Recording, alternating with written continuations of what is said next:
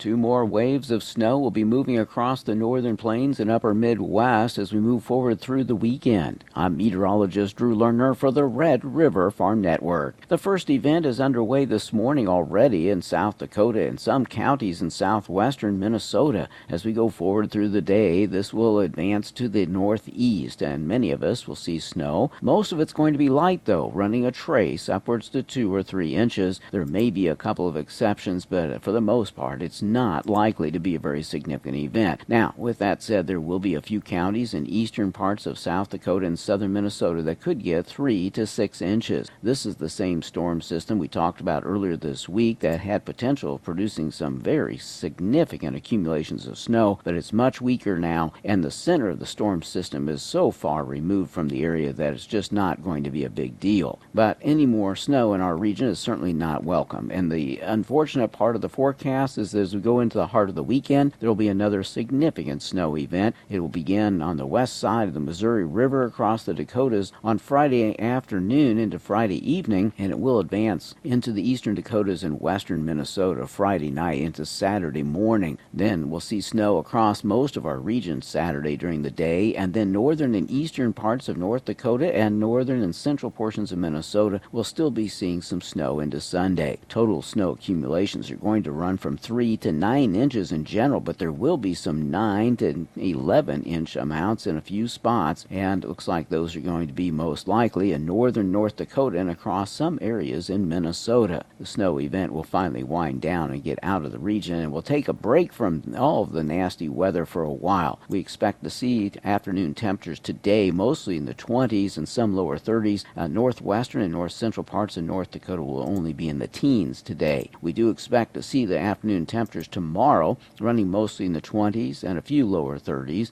and the same will occur on Saturday with the warmest weather likely behind the storm system in central South Dakota where some 40 degree highs will be possible. And we do expect to see the afternoon temperatures on Sunday also running in the upper 20s and a few lower 30s. Nighttime low temperatures across the region will be in the single digits and teens only uh, for a few locations and probably on Friday morning. We'll look for teens and 20s to dominate our weekend, both Saturday and Sunday mornings. And as we move into early next week, we'll still be seeing teens in many areas, but I do think some more single digits will be returning to parts of the region. The bottom line is that we're going to have to deal with some more snow and be cautious that the system that's coming up this weekend is expected to be a bit of a disruptor as far as travel is concerned across the region. For the Red River Farm Network, I'm meteorologist Drew Lerner.